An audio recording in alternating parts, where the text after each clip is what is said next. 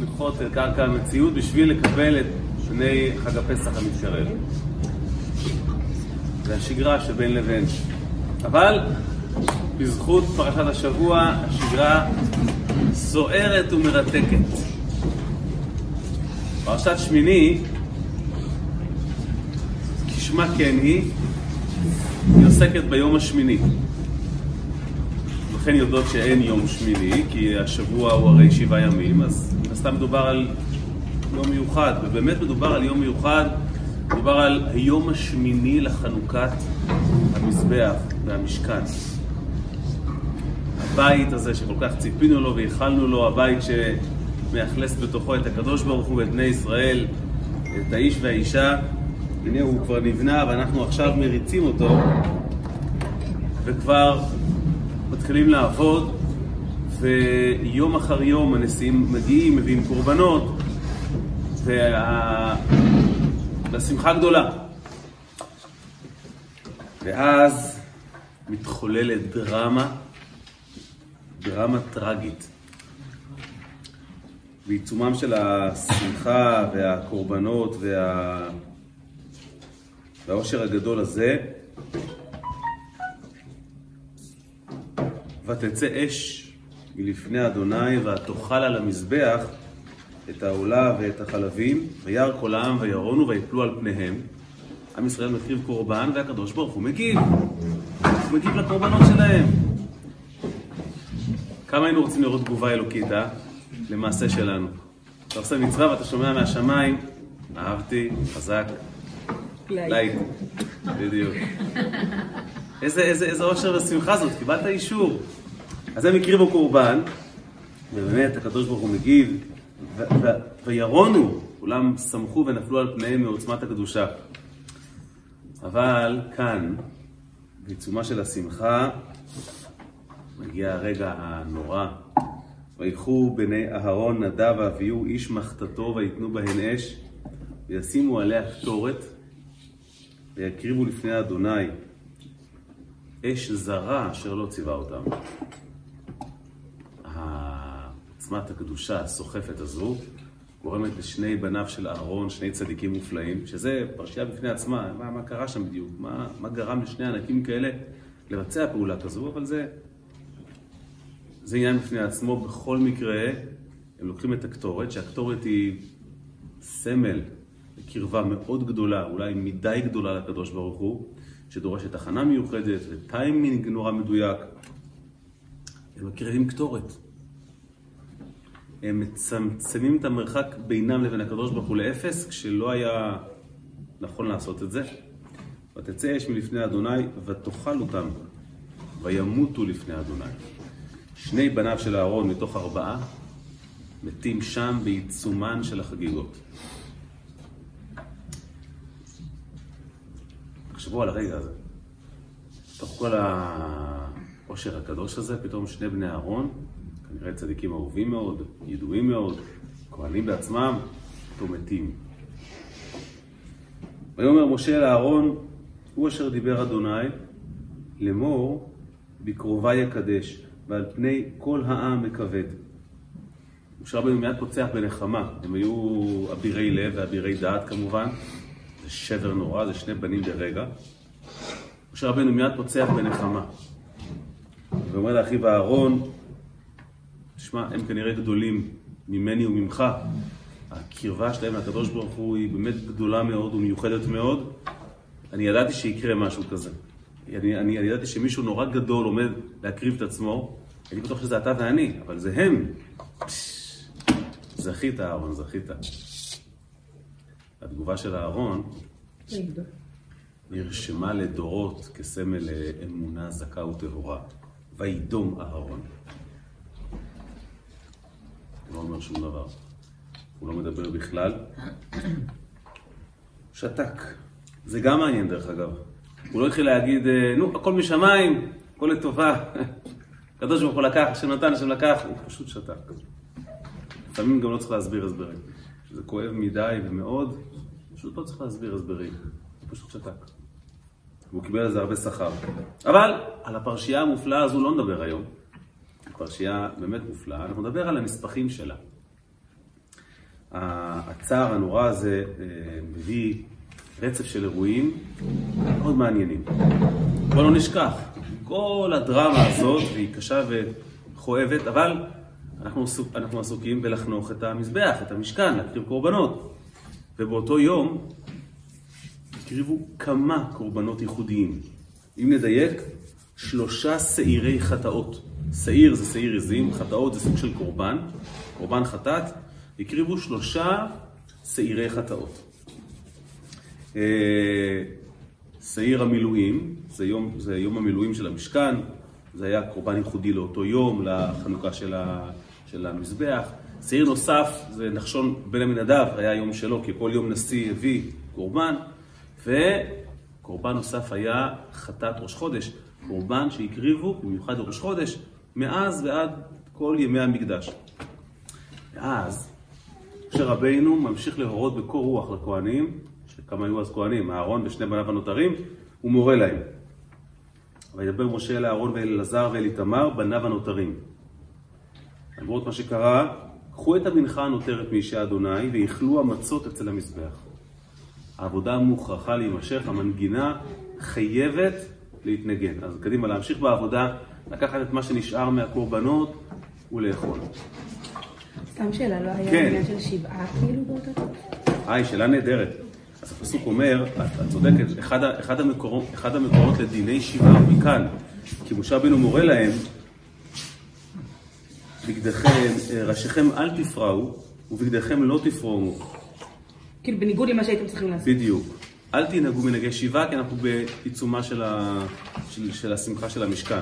מפה לומדים מה כן עושים כשהשם ישמור ישיבה. בכל מקרה, כמו שאומר חברים, ממשיכים בעבודה הלאה.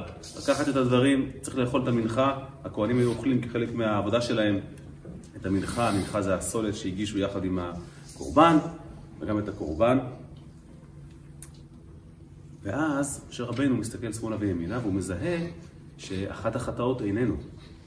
אחד משלוש הקורבנות שהיו אמורים להקריב ולאכול, ואיננו. ואת שעיר החטאת דרוש דרש משה, והנה שורף. הוא מגלה לתדהמתו שבניגוד להוראות שהוא הנחה אותם, השעיר השלישי, שהיה חטאת ראש חודש, זה קורבן מיוחד שהקריבו כל ראש חודש. שרפו אותו, ולא אכלו אותו, כמו שכתוב בפרוטוקול של הקורבנות. ויקצוף! אתן מצליחות לדמיין את, את, את משה רבינו כועס?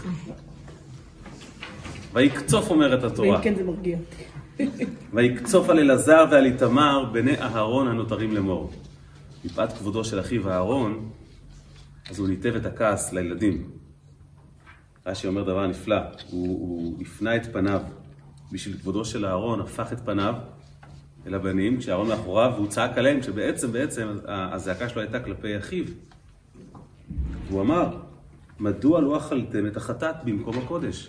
חבר'ה, אני ביקשתי, נתתי הוראות, השארתי הוראות ברורות, הייתם צריכים לאכול את השעיר הזה, כי קודש קודשים היא. ואותה נתן לכם לשאת את עוון העדה, לכפר על- עליהם לפני אדוני. זה, זה חטאת ראש חודש, יש לה משמעות לגבי העם. הייתם צריכים לאכול אותה. מה אתם שורפים? והוא אומר לה, לאלעזר ולאיתמר, השיבוני על דבריי. אני רוצה הסברים, מה זה הדבר הזה? איזה מין דבר זה? זה כל כך... לחשוב על, ה, על השיח הזה, על העדינות נפש, על הרגישות. תחשבו, לפני דקה אהרון איבד שני ילדים. זה לא, לא, לא מספיק שהעבודה נמשכת כרגיל והקור רוח נשמר, שיש איזה טאקל, אז משה רבנו זועק ואומר, אנחנו לא נסטק אם לא הנימה, משום שאלו ההוראות, ואהרון לא אומר לו, אה, חליק, זה, זה, מה אתה צועק עלינו עכשיו? הכל נשאר, מה שנקרא, בצורה, כאילו השיח הוא, הוא, הוא שיח גם רגיש וגם הלכתי. אז למרות שמשה רבנו זועק וצועק על בני אהרון, אהרון עונה, כי הוא מבין שבעצם עליו הצעקה. וידבר אהרון אל משה. הוא עונה לו, למה אתה צועק? הן היום הקריבו את חטאתם ואת עולתם לפני אדוני, ותקרנה אותי כאלה. אתה יודע שאני אונן, הרגע שיקלתי את שני בניי. אני לא יכול לאכול את, ה, את החטאת הזו, ואכלתי חטאת היום. מה זה מתאים שאני אוכל את הקורבן הזה אחרי מה שחוויתי, אחרי מה שקרה לי? אתה יודע ש, שהרי אונן אסור. היטב בעיני אדוני. זה לא, זה לא מתאים. שלא ידע את זה. אז אהרון אומר לו, סברה הלכתית מעניינת. אמר לו, משה, אתה... אני אזכיר לך, אל תבלבל, יש פה שני סוגי קורבנות. יש פה שני שעירים שהם ייחודיים לחנוכת המזבח, הם עכשיו מוקרבים, אבל זה חד פעמי. אז אותם באמת אכלנו. אבל השעיר השלישי הזה, הוא נקרא קודשי דורות. הוא קורבן שיהיה קבוע לאורך כל השנים. קדוש מדי, אני לא יכול לאכול אותו במצבי. אז מגיע הפסוק שהוא כנראה המשה רבינו, וישמע משה ויטב בעיניו. אה, אוקיי.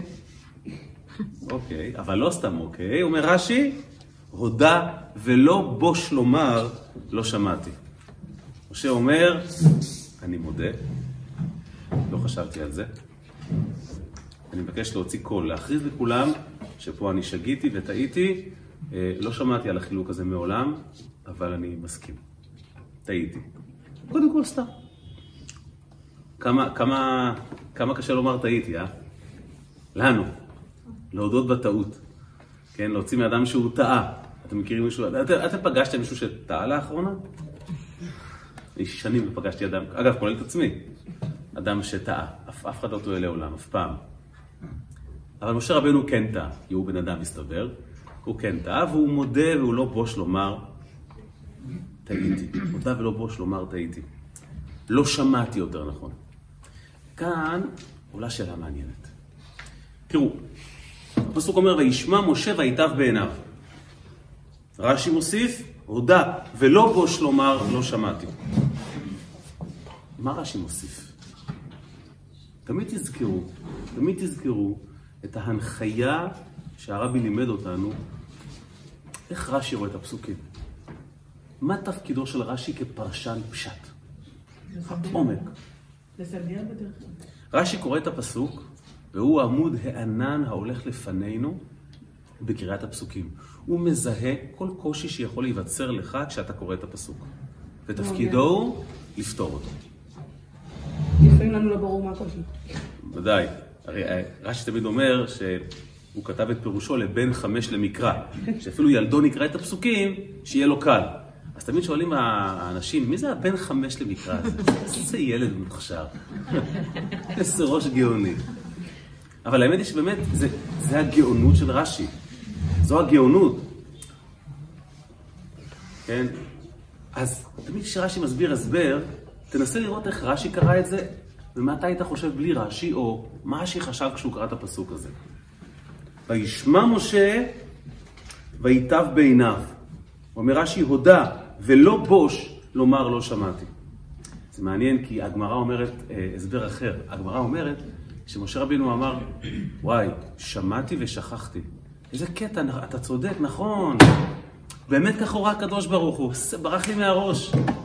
זה לא מה שרש"י אומר. רש"י אומר שמשה רבינו הודה ולא בוש לומר לא שמעתי. רש"י מביא ורסיה אחרת. וזה מאוד מעניין, כי כתוב וישמע משה ויטב בעיניו. יש איזו נטייה לומר שהגמרא יותר מדויקת לכאורה. הוא שמע את זה מהקדוש ברוך הוא, כמו כל הדינים, אמר, היי, שמעתי ושכחתי. עכשיו כשאתה אומר, אני אשמע, אני שומע, אני שומע, אני נזכר. לא, אומר רש"י, הודה ולא בוש לומר, לא שמעתי. אז יש לנו בעצם שתי שאלות. קודם כל, מה תמרור האזהרה שהדליק את רש"י? ודבר שני, למה זה הכיוון שהוא הלך אליו? איזה בעיה הוא פתר באמצעות ההסבר שלו? וכמובן, הכי חשוב, מה אנחנו לוקחים מזה לחיים שלנו? וכך נעסוק היום. כמו שהוא אמר לא שמעתי, כן. זה קצת מסייג את ההודה ולא בוש. נכון. מה אומרת? מה- כשאני אומרת טעות, טעות, אני- כשאני מתנצלת, מה מה הבעיה עם ההתנצלות שלנו? לא שאנחנו לא מתנצלים. כשאנחנו מתנצלים אנחנו אומרים, אה, אבל, אז כשהוא אמר לא שמעתי, לא- מלכתחילה לא שמעתי, הוא לכאורה משתמע שהוא כן שמע את זה. את אומרת בעצם, כתוב וישמע משה, זאת אומרת, הוא שמע את אהרון, והוא בעצם נזכר מה שאמרו לו, אה, לא שמעתי, זה נשמע כאילו מין תירוץ כזה. לכאורה, כמובן, לא. לכאורה. לא, את כנראה צודקת, שלא, את צודקת, אבל- את צודקת, את צודקת, את צודקת לכאורה. אז ככה, קודם כל, ושוב, תראו את היגיון הברזל הפשוט של רש"י. רש"י אומר, למה כתוב וישמע משה ויטב בעיניו? זה לא כפילות מיותרת. וישמע משה, מספיק, שמע. איפה למדנו שלשמוע זה גם לקבל את הדברים? בתורה. מעשה ונשמע. לא. כשאדם שומע משהו, שמעתי אותך, זאת אומרת, קיבלתי את הדברים. איך, איך? אז כתוב. והם לא ידעו כי שומע יוסף כי המליץ בנותם. למשל, זה ביטוי, כן? למשל, שומע יוסף. יוסף מקשיב ושומע, הוא מקבל את הדברים. כן, למשל, אה, או למשל, הקדוש ברוך הוא נוזף באדם ואומר לו, כי שמעת לכל אשתך, שם בגן עדן, שמעת לכל אשתך. לשמוע זה אומר לא רק, אה, כן, שמעתי, לא, זה אומר להקשיב ולקבל את הדברים. הפסוק אומר, וישמע משה. אם הוא שמע, הוא קיבל, הוא לא התווכח. מה המילים ויטב בעיניו מוסיפות? הפסוק מנסה לספר לך משהו נוסף, הוא לא רק שמע. כי הוא יכל לומר, אוקיי. הפסוק רוצה לומר שמשה רבנו הגיב בדרך דרמטית וחדשנית. מאוד מעניינת. אומר רש"י, אתה יודע מה הדרמה? שמשה רבנו לא רק שמע, ולא רק הסכים, הוא ביקש לפרסם. ויטב בעיניו, בעצם המילים ויטב בעיניו קשות כי הן מיותרות. אומר רש"י, הפסוק מנסה לספר לך על איזה מיני, מיני דרמה בתוך הסיפור. ומה היא? שמשה רבנו ביקש לפרסם לכולם ולומר, חברים, אהרון צדק, ואני לא שמעתי. על הסברה הזו לא חשבתי. או, או לא קיבלתי מהקדוש ברוך הוא, כפי שתכף נראה. זה, זה כבר אקסטרה. כי גם אם משה רבנו קיבל את דברי אהרון, זה כבר סנסציה, זה כבר חידוש. לא, הוא לא מסתפק בלקבל את זה, הוא מבקש לפרסם שהוא שגה ואהרון צדק. שזו הלכה, הלכה פסוקה. אז קודם כל זה מה שמניע את רש"י. ועכשיו השאלה היא, מה אתן אומרות? משה רבנו שמע את הקדוש ברוך הוא אומר את הדין הזה? או לא? לפי הגמרא, משה רבנו שמע מהקדוש ברוך הוא ושכח. שמעתי ושכחתי. אבל לפי מה שרש"י אומר, משה רבנו מעולם לא שמע את זה מהקדוש ברוך הוא. ורש"י נוקט בגישה שאומרת שמשה רבנו אף פעם לא שמע את זה מהקדוש ברוך הוא, הוא שמע את זה פעם ראשונה מאהרון. מה, לא שמעתי? חדש לי? חזק וברוך. הוא אומר לו, אהבתי. מה מכריח את רש"י לסבור שמשה רבנו שומע את זה לראשונה מאהרון הכהן, ולא שמע את זה מהקדוש ברוך הוא? ושוב, תמיד תזכרו, הפסוק תמיד כותב בקצרה, אבל הניסוח שלו מדויק, כדי שתוכל לבחון אותו לעומק ולגלות את הכל גלום בפשט. ודווקא העובדה שהוא כעס, מאירה פה את חשי. כי למה? כאילו הכעס, כשמשה מגיע למצב של כעס, זה משהו שהוא לא, לא סטנדרטי. אוקיי, מהי נקודת המשען בפסוק עכשיו? על מה רש"י מתעכב? איזה מילים הקפיצו את רש"י מהמקום? כי רש"י יכל לא לכתוב כלום. ויטב בעיניו. ויטב בעיניו, ויטב בעיניו. תראו את הניתוח האנליטי של רש"י. רש"י אומר ככה, ויטב בעיניו. מה זאת אומרת? שמע, הפסוק אומר, משה רבנו יצא גדול. הוא ביקש למסור לכולם, חברים, זה, זה חדש לי. אם הוא שמע את זה מהקדוש ברוך הוא ושכח, מה הגדולה? מה ציפית שהוא יגיד? שהוא ישקר? שיגיד, אה, אוקיי, או, קצת, תעשו מה שאתם רוצים. אם הוא שמע מהקדוש ברוך הוא, והוא פתאום נזכר שהוא שמע מהקדוש ברוך הוא, מה הגדולה שהוא פרסם את הדין הזה? כך הוא קיבל מהקדוש ברוך הוא. זאת אומרת, אם משה רבנו חשוד בעינינו כמי שלא דובר אמת, אז איפה נגיע? אומר רש"י, הוא לא שמע את זה מהקדוש ברוך הוא. יש כאן משהו מעבר. הוא שמע עכשיו חידוש מאהרון הכהן, הוא יכל להתווכח עם אח שלו. הוא אמר, אמרת סברה ואני חולק עליך. הוא קיבל את הסברה, ולא רק שהוא אימץ אותה, הוא ביקש לפרסם, אני שגיתי בצורת החשיבה שלי, ואחי צודק. אם רש"י היה מאמץ את הגישה של הגמרא ואומר, משה קיבל הוראה מהקדוש ברוך הוא, אין שום גדולה בכך שהוא אמר, אני מסכים. מה אני מסכים? אתה מסכים? זה הקדוש ברוך הוא הורה לך, מה זאת אומרת? מה הגדולה? עוד דין אלוקי. לא. אומר רש"י, שים לב, הדרמה היא משום שמשה רבינו מתוודע לדין חדש שנובע מה, מהסברה והשכל של אהרון. עם שכל אפשר להתווכח. ומשה רבנו לא רק שלא מתווכח, מקבל את הדברים, מאמץ אותם, הוא מבקש לפרסם. הייתה לי סברה, הייתה לאחי סברה, הוא צדק, אני מודה ששגיתי, אני מבקש לפרסם שהדין כמוהו. זה חידוש. כי אם הקדוש ברוך הוא אמר את הדין הזה, מה החידוש? ברור שאלוקים צודק תמיד, זו לא השאלה. יש עוד מקרים אבל שמשה רבנו שכח את ההלכה, ואז שם כן מתואר אה, ש, שיש איזה סוג של משה רבנו, יש את התסכול, פה אין פה איזה תסכול בפסוקים, יש פה רק ויטב, זאת אומרת שיש פה חידוש, לא סוג של... ומה החידוש? שבעצם הוא מחדש דרך אהרון בחידוש חדש, כאילו. זה בדיוק. הנה, התורה כיוונת לדעת רש"י. ואגב, בניגוד לדעת הגמרא. כי הגמרא אומרת שהוא כן שמע את זה מהקדוש ברוך הוא, ורש"י אומר, אז מה הדרמה? אם אלוקים ציווה עליו, אז מה הדרמה? אז זה לא מעניין, אז ברור. אבל אם אתה שומע חידוש מאחיך או מחבר ואתה מקבל את זה כתורה מסיני, זה מעניין. זה דבר מעניין.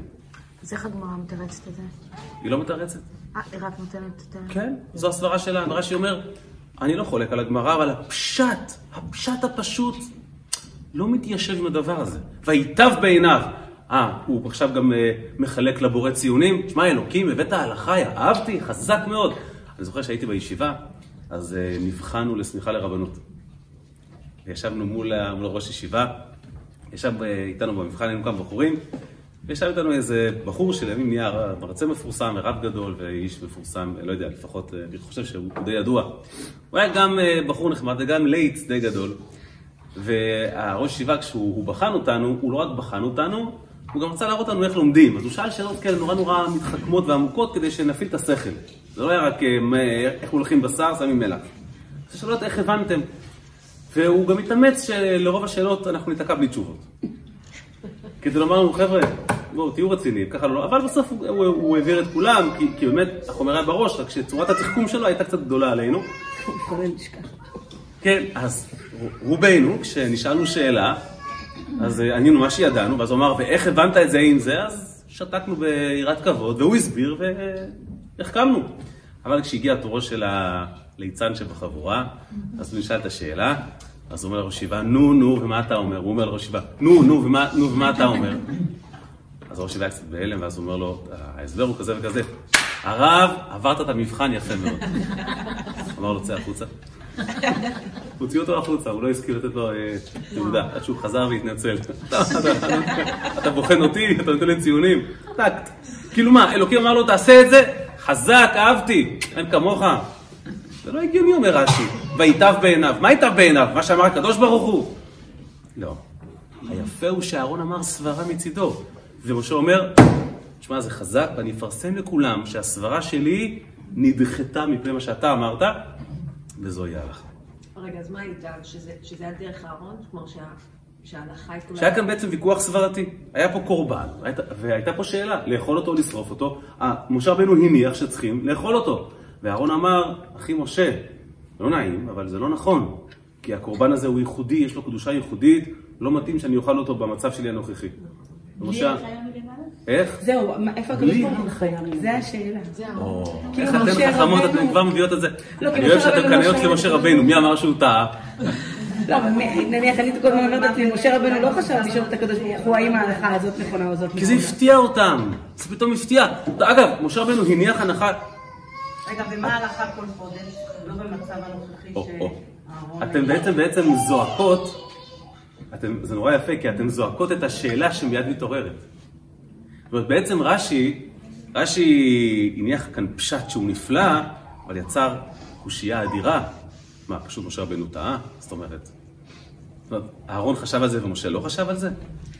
משה יכול לטעות, לא, או האם משה צריך להתייעץ עם הקדוש ברוך הוא, גם סתם, אני אומרת, קיבלת, יש לך את הסברה שלך, אהרון מחדש חידוש, פונים לקדוש ברוך הוא ושואלים מה נכון, לא יודעת, כאילו, בתחושה שלי, אז תגידי, אז זה אני יכול להשאיר פשוט, יש, יש כללי פסיקה שאתה יכול להקיש מהם. למשל, בגמרא ובמשנה אין דינים לגבי שימוש בחשמל בשבת, כי לא היה חשמל בשבת. אבל אתה גוזר את דיני השבת ואתה לוקח, עושה מה שנקרא היקש, בסדר.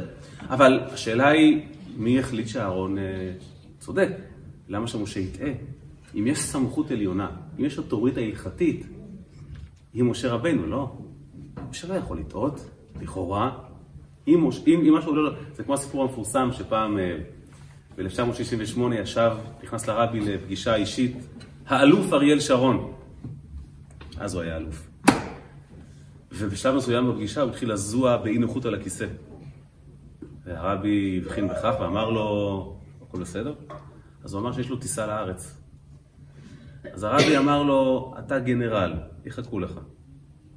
יהיה בסדר. זאת אומרת, הרבי לא, לא נענה ל- לרמזים לסיים, אז הוא פשוט מהנימוס נשאר לשבת ואיחר את הטיסה. הטיסה הזו נחטפה לאלג'יר. זו הייתה הטיסה הראשונה שנחטפה. בדיעבד משערים שהם ידעו שהוא שם, ולכן חטפו את- הטיסה. כמובן שהעולם געש ורעש על הפלא, מי שהכיר, מי שידע. אחד מהאנשים ששמע את הסיפור הזה קראו לו הרב הולנדר, הוא היה רב של קהילת יאנג ישראל, אז הוא סיפר שהוא נכנס לרבי אחר כך, אמר לו, רבי, אני חייב להבין משהו. למה לא אמרת? אם ידעת שהמטוס ייחטף, למה לא הוצאת הודעה לעיתונות? ואם לא ידעת, למה עצרת את, את, את, את האלוף שרון? אז הרבי אמר לו, אני לא ידעתי שהמטוס ייחטף. למה אמרתי לאריק שרון לא, לא, לא ללכת? זה כבר עניין שלי.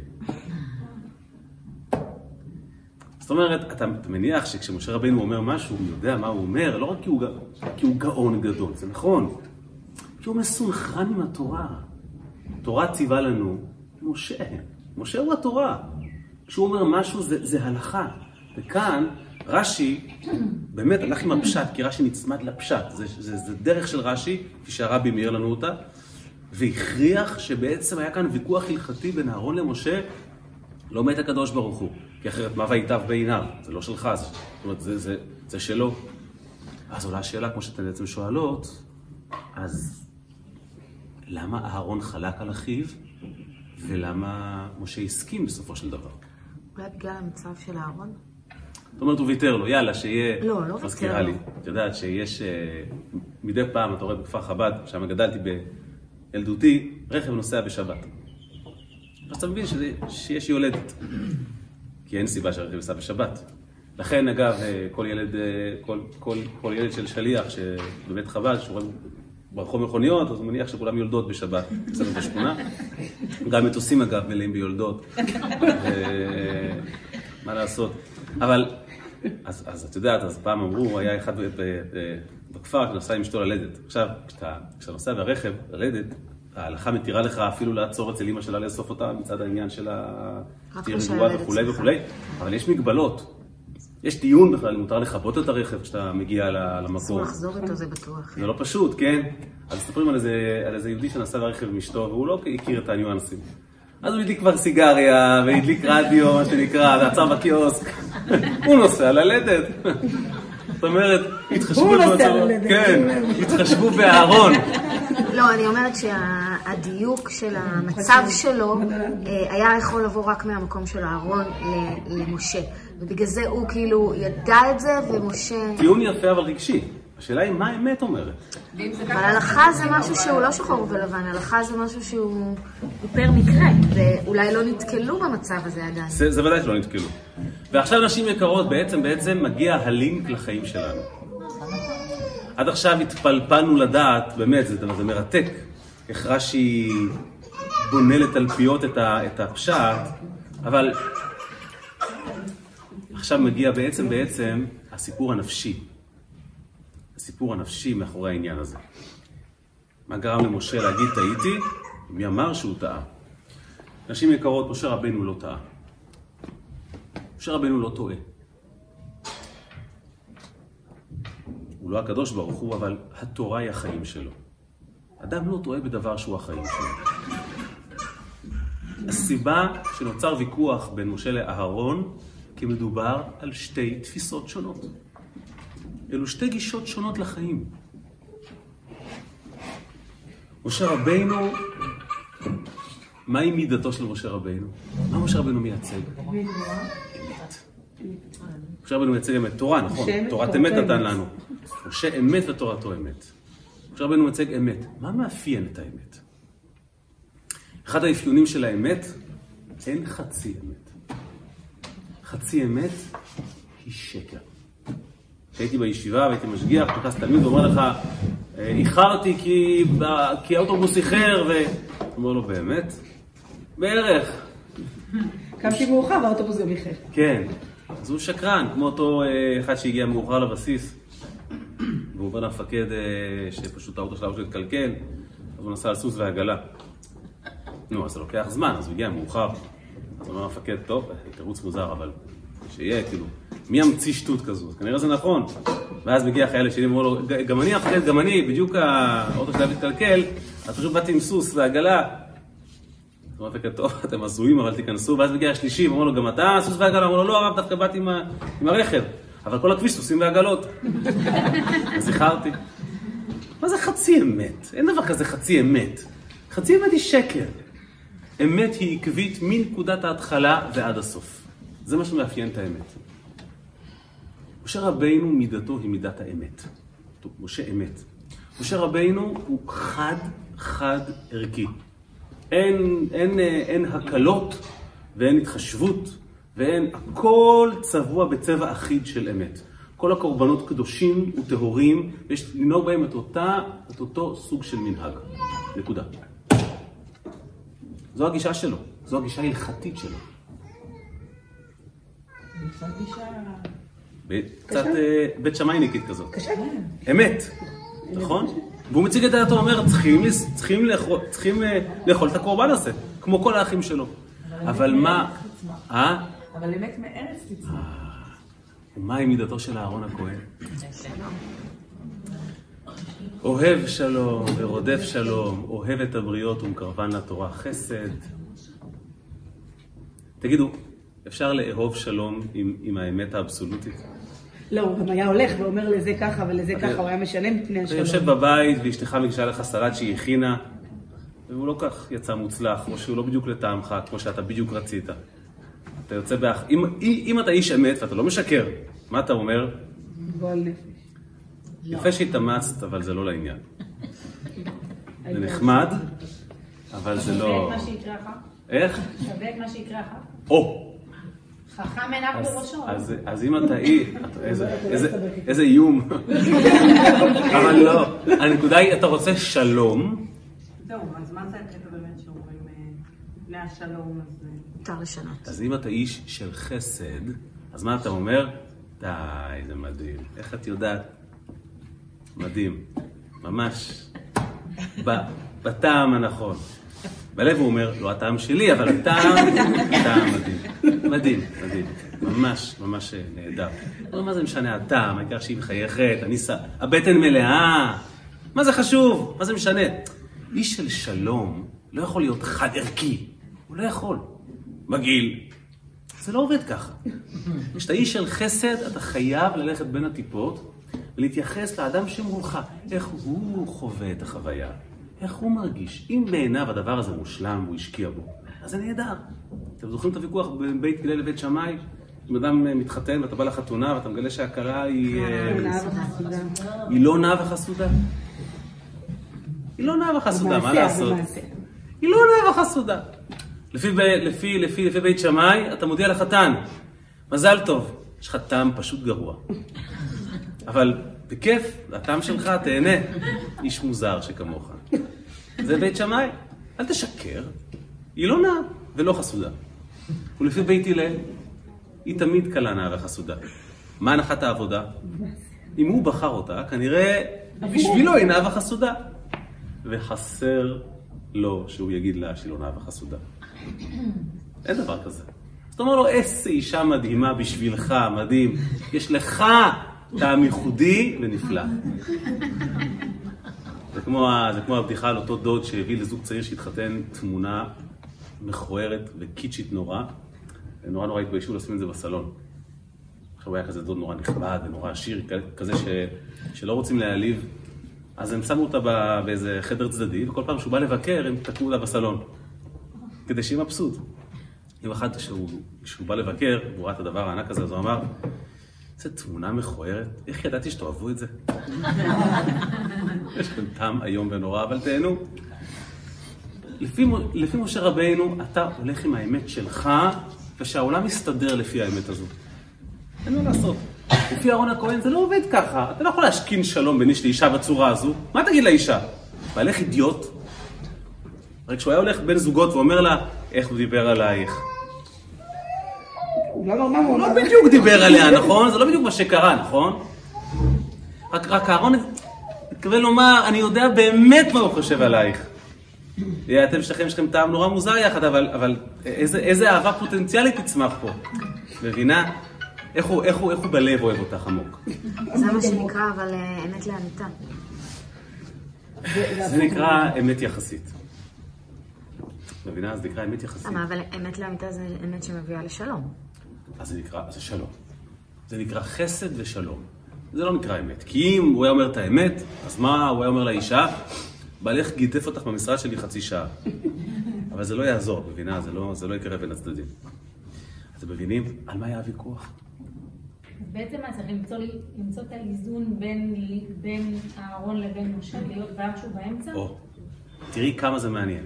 אז עומדים משה רבינו ואהרון הכהן, והם דנים בשאלה מה הגישה הנכונה. משה רבינו לא טועה. משה אומר, מה זאת אומרת? זו האמת! זה קורבן קדוש, אתה אמור לאכול אותו. מה אכפת לי מהסיטואציה? מה זה משנה מה אתה חווה? זה הקורבן, אלו הקריטריונים, תבצע. כי זה מה שמשה רבינו בעצמו היה עושה עם עצמו. כי הוא איש של אמת, מההתחלה ועד הסוף. וזה גם ההנחיה שהוא, שהוא מעביר לנו. אין אמת יחסית. אתה עובד את הקדוש ברוך הוא או לא.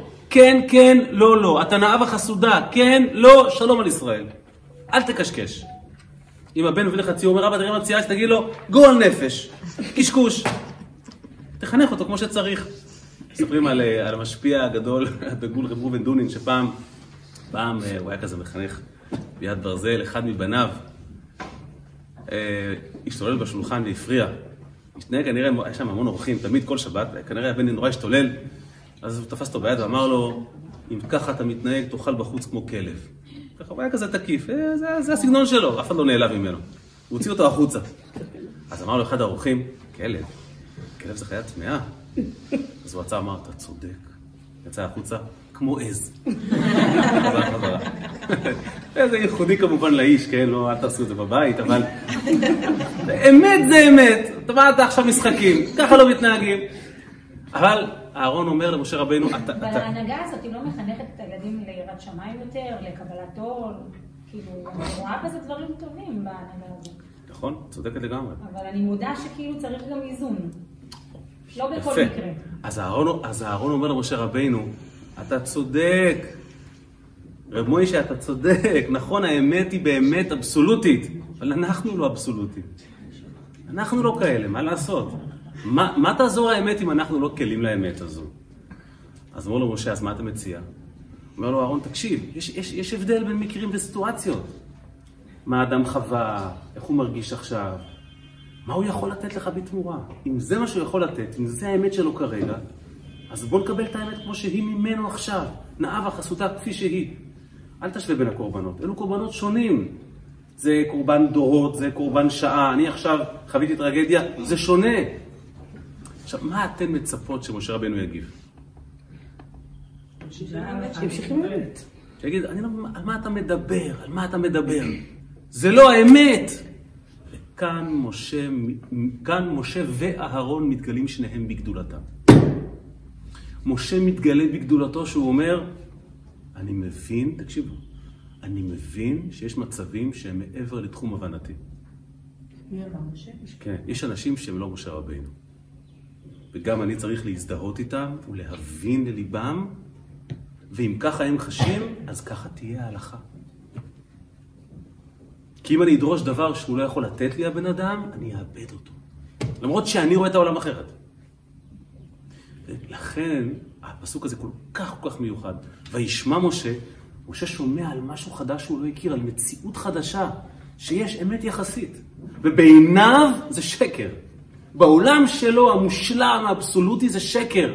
אבל הוא אומר, זה שאצלי זו אמת, זה לא אומר שאצל השני זה אמת, כי אולי הוא עכשיו התקרב ליהדות, אולי הוא עכשיו שמע על זה לראשונה, אולי זה קשה לו וחדש לו. המעט שהוא יכול לתת לי, זה די ויותר. וייטב בעיניו. הוא מסכים ומאשר את הדרך הזו. והגדולה של אהרון, הגדולה של אהרון היא שהוא הצליח לגרום למשה להסכים איתו. הוא לא אמר, אה, זה האמת, זה מה שנעשה. הוא אמר לו, הרי אנחנו מכירים את, את אהרון כמי שיורד לעם לעבוד עם בריות, עם אנשים פשוטים, עם בני זוגות שרבים ביניהם. עמך! איפה אהרון מתמודד מול האמת? כי הרי בינינו, בינינו, אני בטוח שלא פעם זזתם באי נוחות על הכיסא כשאהרון כאילו שיקר. ואמר לאנשים, בעלך אמר דברים טובים, כשהוא לא אמר. אז אתה אומר, אוקיי, מול אנשים פשוטים זה קל. איפה אהרון עומד מול האמת וזועק, אני יודע שזה לא אמת, אבל זו הדרך לקרב יהודים. אבל זו הדרך לחנך נכון, אין מה לעשות, הוא עוד קטן, הוא עוד לא מבין. כאן אהרון מציג את הפן השני שלו, לא רק, לא רק לעבוד עם עמך, עומד מול משה רבינו, האמת האבסולוטית, הוא אומר לו, אתה צודק משה, אתה צודק, האמת שלך נכונה, אבל היא לא תועיל במצבים שבהם אנשים לא הגיעו לאמת הזו. והוא מצליח לגרום למשה לומר, אני מסכים, וזו ההלכה. וזה הסיפור האמיתי. מספרים על איזה פעם, אה, אה, איזה חב"דניק שעמד בדוכן תפילין, ועבר שם יהודי, וכמובן הוא הציע לו, בוא תניח תפילין. וזה שעבר כנראה היה כזה אשכנזי מתחכם.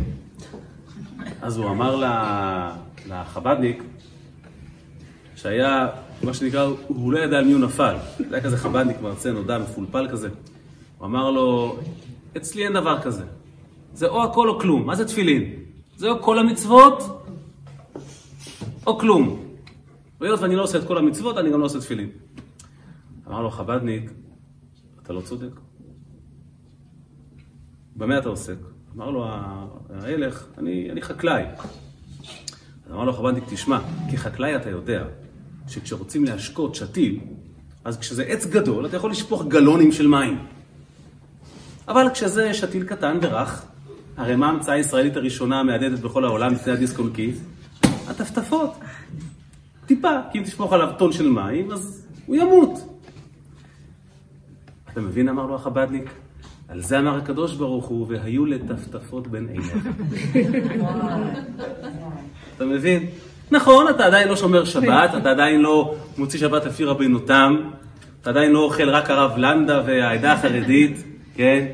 אין לך פאות כאלה מס... אבל עדיין, טפטפת אפשר, תפילין על הראש. תניח, תעשה מה ש... כרגע מה שאתה יכול זו אמת צרופה.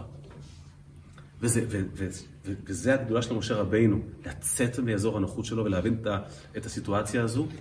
היה פעם יהודי, אה, בטח כולכם שמעתם על הסיפור של חנה'לה ושמלת השבת. לא שמעתם? שמעתם? את, אני אני לא כזה זקן. שמעתם? כן, מי כתב את הסיפור הזה? יהודי בשם יצחק דמיאל. הוא היה סופר מפאיניק כזה, של פעם, כזה, מהדור אלה ש, שגדלו על, על ברכי היהדות ו, ויצאו. הדור הזה הרי התחנך בישיבות, לפחות ההורים שלהם, כולם הרי פרקו עול. לא כמו היום שסתם בורים. כמו שאמר אחד, רצינו לגדל אה, דור של אפיקורסים, גידלנו דור של עמי ארצות. הם היו אנשים ידענים. הוא היה אדם לא שומר מצוות, ויום אחד הוא נקלע, לא יודע מה בדיוק הייתה הסיטואציה, הוא נקלע במקרה או שלא לבית כנסת חב"ד ברמת גן. שם היה המרכז החב"די, לפני הרבה שנים. והוא היה אדם משכיל. הוא נקלע לשיעור חסידות של אחד מהדוברים הרהוטים יותר של התנועה, שהיה אז קראו לו הרב מאיר בליז'ינסקי, היהודי, הלופה מפיק מרגליות. זה היה נורא מעניין. היה נורא נורא מעניין. אז הוא עמד והקשיב. וזה ממש תפס אותו, כי זה באמת מעניין.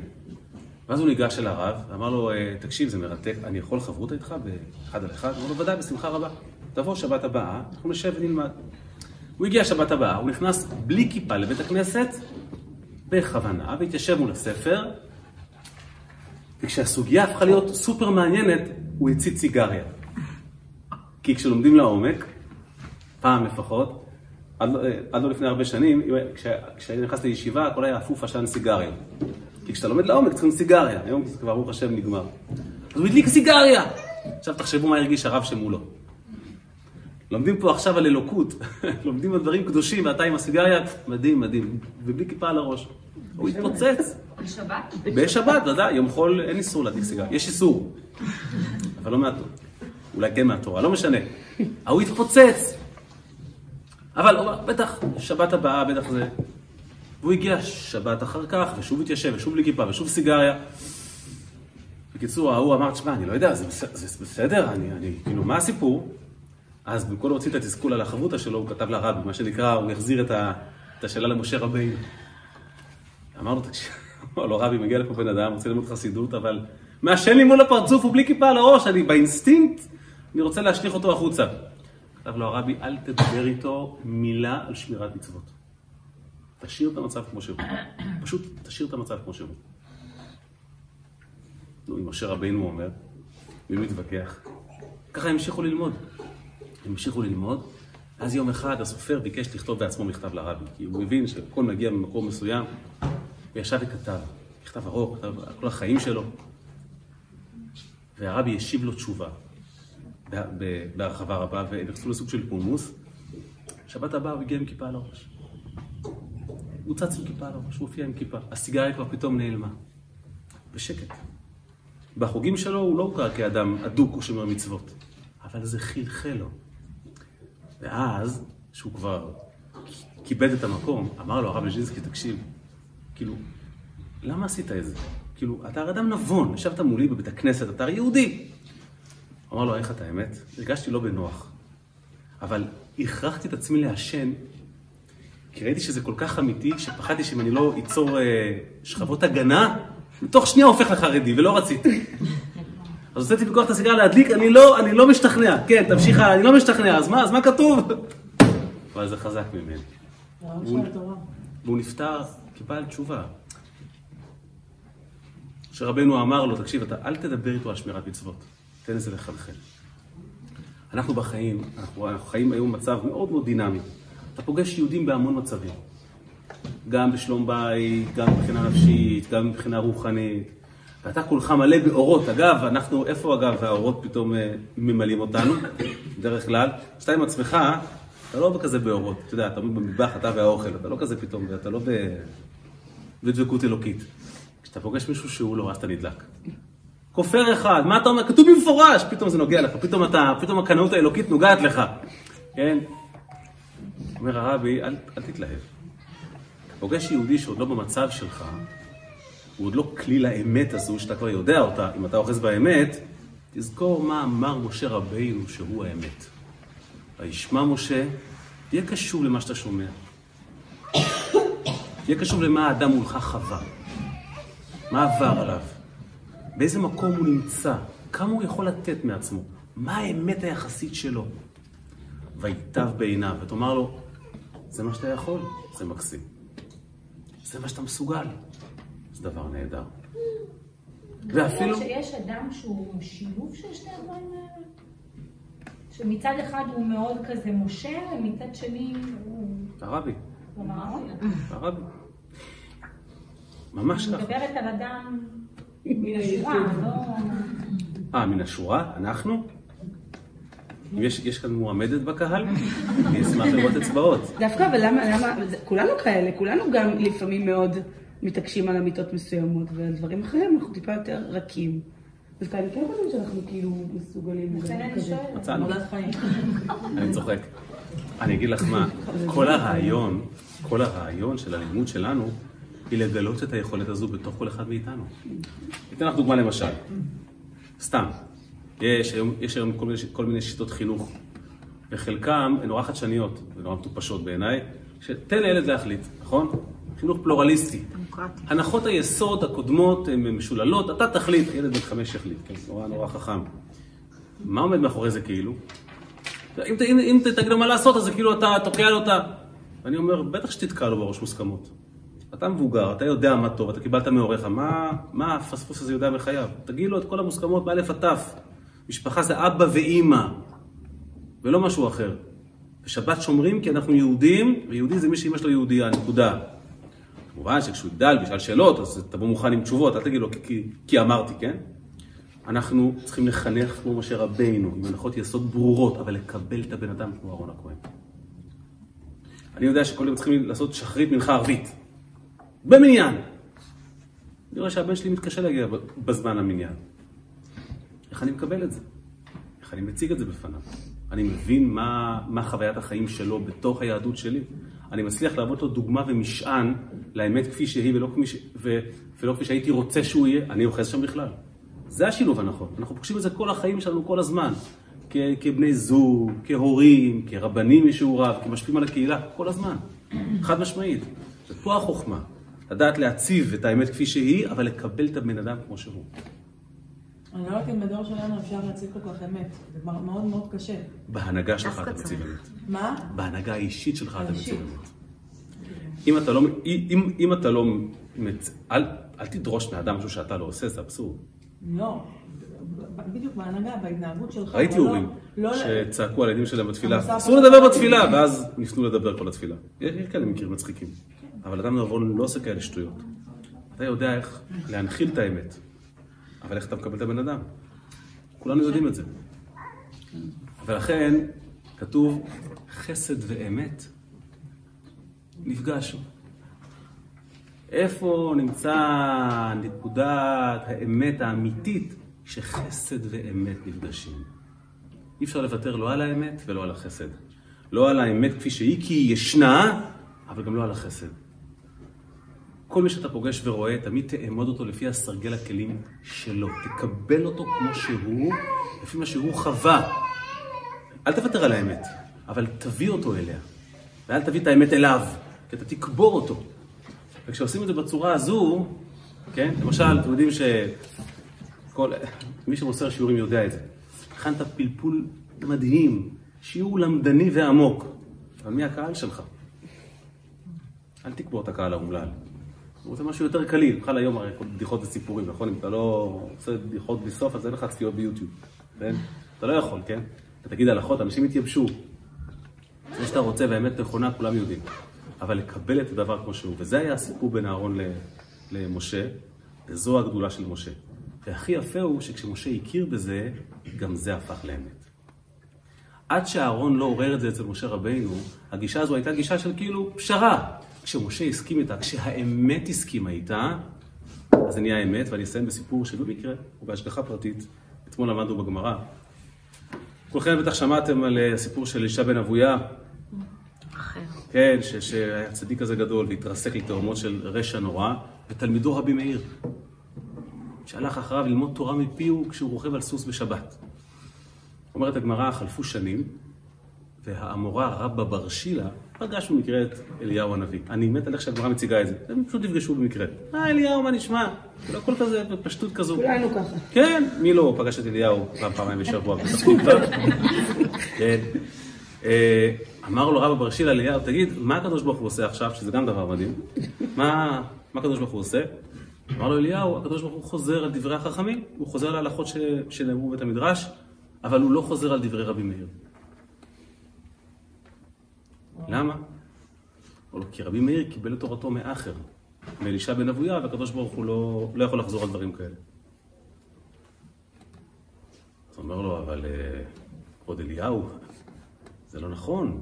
ההלכה מתירה את זה, משום שכתוב, כתוב בפסוקים, ולמדנו, שהיה לו את היכולת לקחת את הטוב של האחר ולהשליך את הקליפה. אז אנחנו פוסקים שהוא עשה נכון. מיד אמר לו, מיד אמר לו, הוא אמר לו, עכשיו הקדוש ברוך הוא חוזר על דברי רבי מאיר, ואומר בשמיים, בני מאיר אומר כך וכך. הקדוש ברוך הוא ידע את זה לפני כן. כן, הקדוש ברוך הוא הופתע. אה, אה, מותר? איזה קטע, איזה נס יש רב. יש לי- יש יש יש בבית חב"ד יהודי שאמר שהוא רוצה להמציא אפליקציה, כשיש לך שאלה אה, אה, הלכתית, אתה לוחץ את השאלה, הוא סורק את כל הרבנים באזור, והרב שהכי מקל הוא מקפיץ לך. גאוני. זה כמו איזי, אבל כן. אלוקים לא שמע על זה. אה, מותר, איזה קטע. אז אומר רבי מאיר, נו באמת, אלא מה? אלא מה? האמת האלוקית היא אבסולוטית, היא מוחלטת, היא לא יכולה לקבל דברים של אלישע בן אבויה. אבל כשעוררו את זה מלמטה, וההלכה נפסקת למטה, כשאמר רב בר שילה, נכון הקדוש ברוך הוא, אתה האמת האמיתית, אבל אנחנו לא. וזה כל היופי, חסד ואמת נפגשו. החסד שלך, ההבנה שלך אותנו, את המגבלות שלנו, החסד שלך ביחס אלינו והאמת שלך, זה המפגש. שם אנחנו ניפגש, אחרת איפה ניפגש? אמר הקדוש ברוך הוא, את זה חיכיתי לשמוע. אז בני מאיר אומר, כך אומר, לא, לא רבי מאיר, בני מאיר, זה הבן שלי. נכון, אני יש לי אמת כזו, הבן שלי עוד לא ברמה הזו, אבל הוא הבן שלי, אז אני מקבל אותו. אז כשנפגיש את האמת של משה רבינו, שיש בכל אחת מאיתנו, עם החסד הטבוע בכן לפחות, הנשים היקרות, ההבנה, כן, גם אם הוא יתנהג כמו אידיוט, או גם הילד הקטן, או הבעל הקטן, או החבר הקטן, לא משנה. כל, כל, כל אידיוט בסביבה, אתה אומר, אבל זה לא כפי האמת. כן, אבל זה כפי שהוא יכול להכיל. זה המאוד שלו. זה מה שהוא יכול לתת. קחו את זה, תחבקו את זה, ותביאו אותו לשלב הבא, וככה בסוף כולנו נהיה באמת. שיהיה לכם יום נפלא. תודה רבה.